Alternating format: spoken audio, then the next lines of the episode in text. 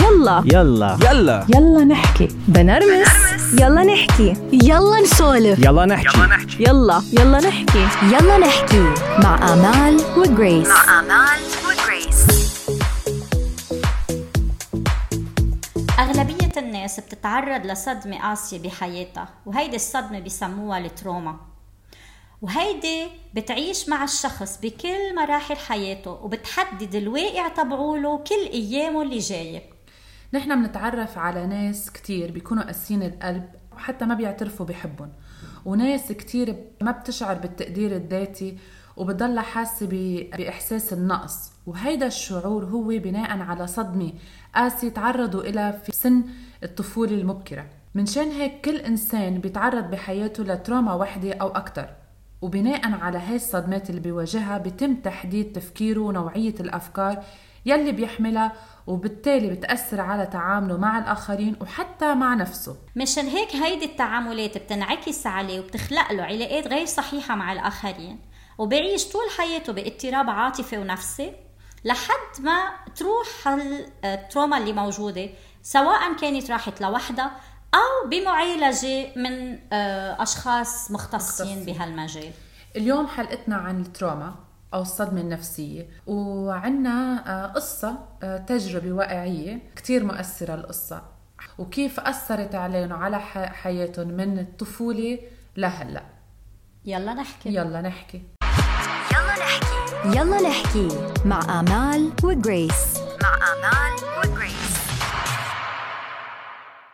خلونا نعرض عليكم هالقصة اللي كتير مؤثرة.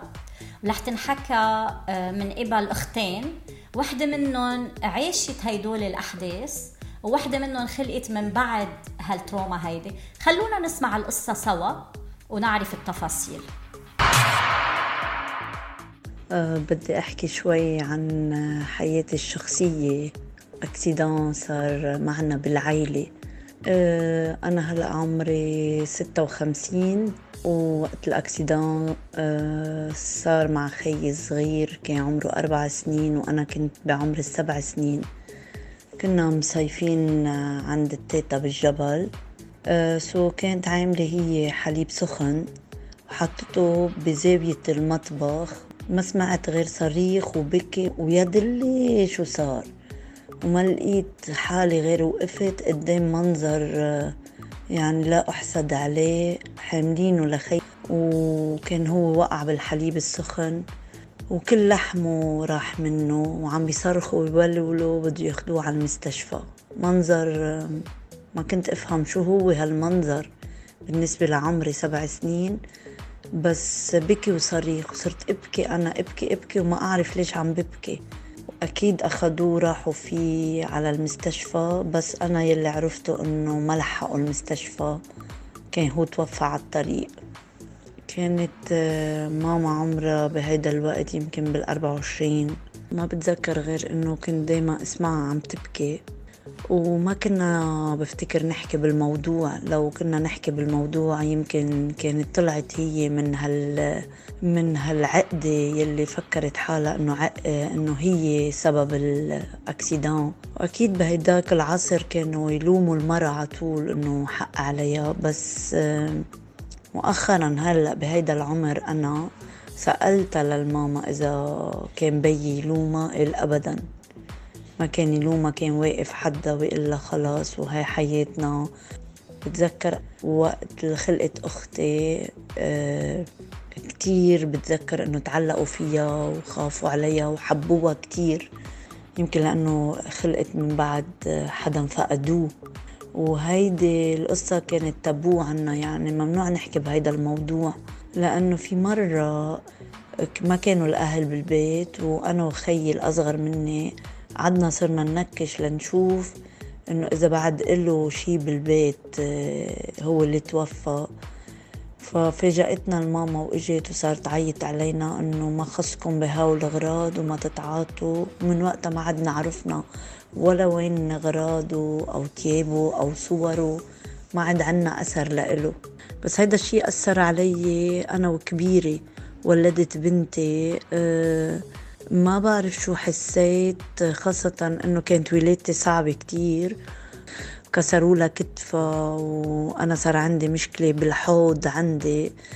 أه كأنه رجع فيي الزمن بعرف قديه لورا وقضيت ابكي يومين لجابوا لي حدا يحكي معي ويسألني ليه عم ببكي هالقد يا عمي ما بنتك منيحة؟ إنه لو مكسور كتفها بكرة بيتجبر لحاله بيمشي الحال. بوقتها قلت له لا ابدا ما عندي مشاكل. قال لي انت بتذكري أنت وقبل. بالآخر سألني سؤال انك فاقدي شخص بحياتي؟ صرت أبكي يومتها وقلت له إيه أنا فقدت خيي. بحادث أليم كتير إنه وقع بالحليب السخن واحترق ومات. كان عمري سبع سنين وما بعرف إذا هالشي كان مأثر علي. قال لي أكيد بتكوني أنت لا شعوريا يعني رجعت لك الذاكرة لورا وخاصة إنه في مولود جديد. إيه صراحة كانت كتير صعبة علي هاللحظات. بس ما كنت عارفة إنه ممكن يكون مأثرة من الطفولة. فمرة وحدة أنا قدرت أحكي عن هيدا الحزن قدامها لما رحنا عند الحكيم من فترة شي ست سبع سنين. وبكيت هي وأنا بكيت كتير وبكيت على بكواتها يعني. أكتر شيء جريس أثر فيي بهيدي القصة بغ... غير إن القصة كلها فيها فيها وجع فيها وجع كبير. وجع كتير كبير. إنه هيدي البنت كان عمرها سبع سنين وحملت هيدي المشاعر و... وانصدمت هيدي الصدمة وهي يعني مش عارفة ومش واعية شو يعني وشو هو معنات هول المشاعر اللي هي عم بتحسن. لحتى صارت أم.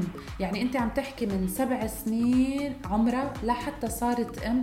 هيدي المشاعر في جوا مشاعر ما عم تعرف الترجمة ولا عم تعرف شو معناتها. انفجرت لما صارت أم. لما اجى حدا مختص وسألها. وهيدا بيأكد أمل إنه تكوين شخصية الإنسان بيكون لما بيكون عمره بين السنتين والسبع سنين. وكمان الإحصاءات بتقول إنه 95% لما تصير التروما بهالعمر بتبين على عمر كبير.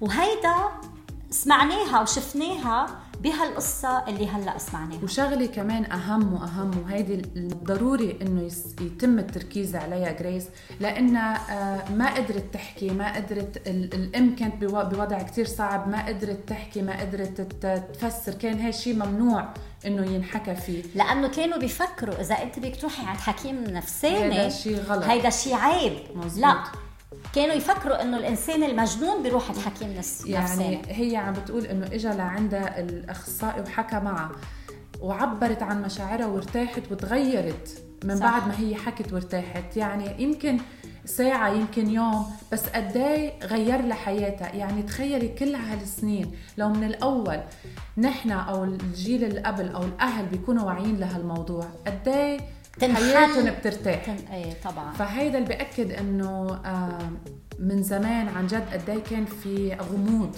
وكان ما في آه، يمكن كانوا بيعرفوا بس كان لأنه عيب وكانوا بيلحقوا دائما هيدي الأفكار. وكانوا يفكروا إنه عم بيحلوا المشاكل بطرق معينة بتقاليد. مزبوط مثل مثلا أمال كنت عم تقولي لي عنهم هلأ من شوي إيه اذكري لنا شوي إيه منهم. آه أنا بتذكر كان ستي عندها آه يعني دائما هي معروفة عند الختياريه اللي زمان عندهم شيء اسمه طاسه الرعبه يعني إذا أنت خفتي بيروحوا بيحطوا بكباية بس ما بعرف ليه هيدي الكباية اسمها هيك.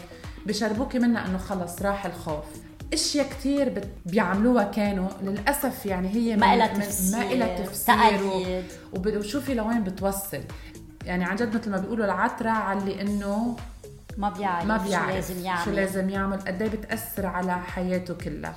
خلونا نسمع هلا نفس القصة وتأثيرها على البنت اللي خلقت من بعد الحادثة. اللي هي الأخت الثانية الحادثة أنا عرفت فيها تقريبا كان عمري 13 سنة. كنا مصيفين عند ستي وجدي بالجبل. وكنت أنا وأخواتي آه، كتير عم نعذبها للماما وعم نتشيطن وعم نشغل بالها وفي يوم كانت هي كتير متضايقة وعم تبكي وجعها راسها كتير. واصلا وعينا وكبرنا وربينا على الدنيا ونحن بنعرف إنه الماما عندها وجع راس دايم وعندها مشاكل بمعدتها. وبتضلها حزينة وبتضلها تبكي وبتضلها خايفة علينا زيادة عن اللزوم. بقى بهيدا النهار آه، بتاخذني التيتا على جنب وبتخبرني القصة. وبتقلي بدك تروقي انت واخواتك؟ أمك ما بتحمل بقى صدمات ما بتحمل بقى مصايب. هيك صاير معها بحياتها بدكم تنتبهوا لها. صرت لاحظ من وقتها آه إنه الماما إنسانة حزينة. إنسانة تعيسة. آه مش مبسوطة بحياتها عايشة كرمالنا. وبعدين مع إنه من بعدي أنا من بعد الولد اللي توفى خلقت أنا وخلق من بعدي أنا أخت وخي لإلي. أه يعني بس أكيد ما قدرنا ولا يوم ننسيها إياه ولا يوم قدرنا نعوض لها الخساره اللي خسرتها. وأكيد أنا ولا مرة استرجيت أفتح معها هذا الموضوع. بعرف إنه هي ما بتحب تحكي فيه بتهرب منه بتتجنبه. ومنا جاهزة لأنه بعدها لليوم ما طلعت من الصدمة. ماما كانت صبية لما صارت معها هيدي القصة. من وقتها ما واعية عليها وبعرف إنه هي إنسانة عايشة بس لتعيش لتربي ولادها. ما بحياتها فكرت بحالها أو عملت شيء بيبسطها بفرحها. عطول كانت عايشة بحزن وبزعل وبخوف وبضعف. دايما كنت شوفهم فيها لحد اليوم. هيدي الحادثة أثرت علينا كلنا بالبيت كل واحد بطريقة مختلفة. بالنسبة لإلي حملتني ذنب ومسؤولية كتير كبار. دايما كنت حس حالي مقصرة تجاه أهلي مذنبة. يعني أنا لا مش لازم روح أظهر وانبسط مع أصحابي لازم أكون مع أهلي. مش لازم سافر لازم أكون حدهم لأنه حس مذنبة إذا أنا شي نهار بقصر أو بزعلهم. أه لدرجة إنه حتى لما توفى بيي من ثلاث سنين حسيت بحمل أكبر وعبء أكثر علي إنه أنا مجبورة أهتم بالماما أكثر من قبل مع إنه صار عندي عائلة وأولاد بس دايما هي أولوية هي برايورتي بحياتي. أه حتى لما أيام الاحداث بتجتمع العيلة مع بعض كانوا يترجوني أصحابي إنه تعي نظهر سوا. قل لهم لا مستحيل. الأحد هيدا لاهلي ولا ممكن ما اكون عندهم. هيدا الشيء من قلبي عملته. بس عملته كمان لأني كنت حس حالي مذنبة. حس حالي في شيء أنا لازم اعمل لهم اياه تعوض لهم خسارتهم أكثر شيء مأثر علي بهالحادثة ومضايقني كثير هي كلمة يا ريت اللي دايما بقولها واللوم والعتب اللي عندي اياهم على الأشخاص المقربين من أهلي بهديك الأيام. بستغرب إنه ما تلاقى حدا من القرايب أو الأصحاب واعي إناف يجرب ينصحهم إنه ياخذوا الماما يعرضوها على طبيب نفساني. قد كانت ارتاحت وفرت علينا وعلى حالها ذنب وعتب وقهر. وطلعت هالصدمة من جسمها وحكيت فيها. مش أحلى ما تحملها العمر كله. خانقتها وخان أولادها بدون ما هي تحس. أنا أكيد ولا ليلة الماما بتنام على مخديتها بلا ما ينزلوا دموعها. ولا يوم بيمرق بحياتها هي مش عم بتفكر فيه ومش عم بتحس بالذنب.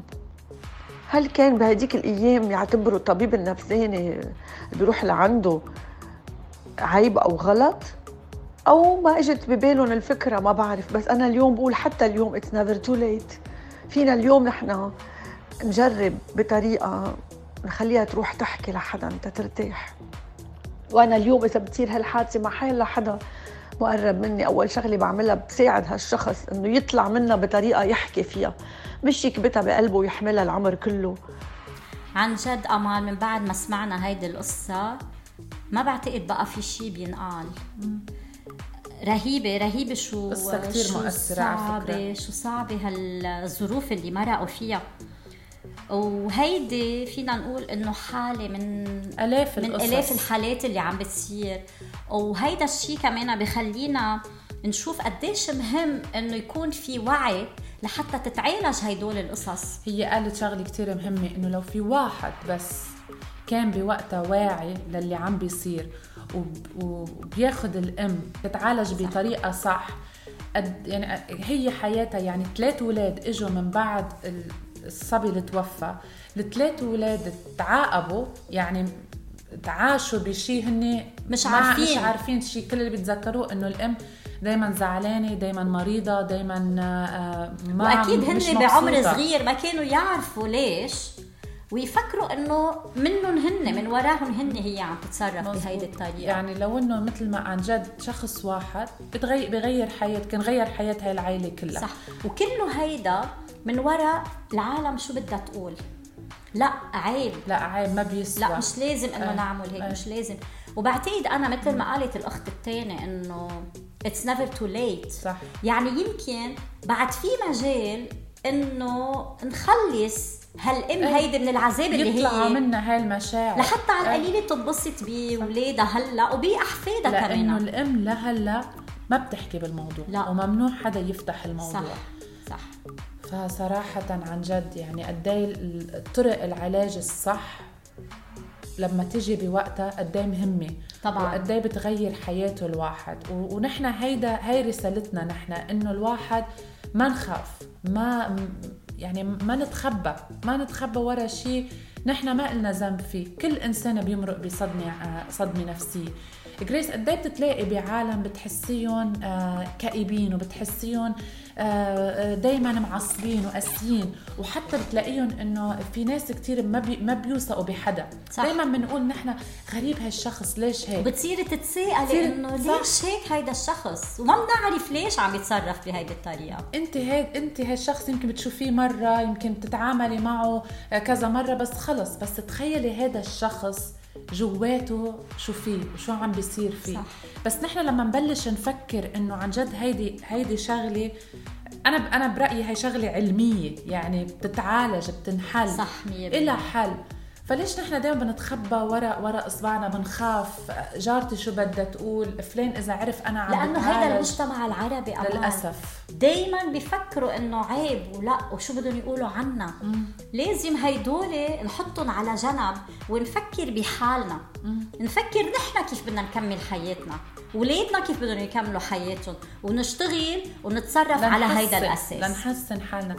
هي آه، شغلة وحدة. لما نحن نقتنع إنه نحن لازم نحسن حالنا ولازم نطور حالنا ونوثق بحالنا ما بتعد بتفرق معنا حدا. وهيدي رسالتي أنا ويا أنا وانت بعتقد جريس إنه ننتبه لحالنا ونهتم بحالنا وشو بدنا بغيرنا شو بيفكر وشو بيقول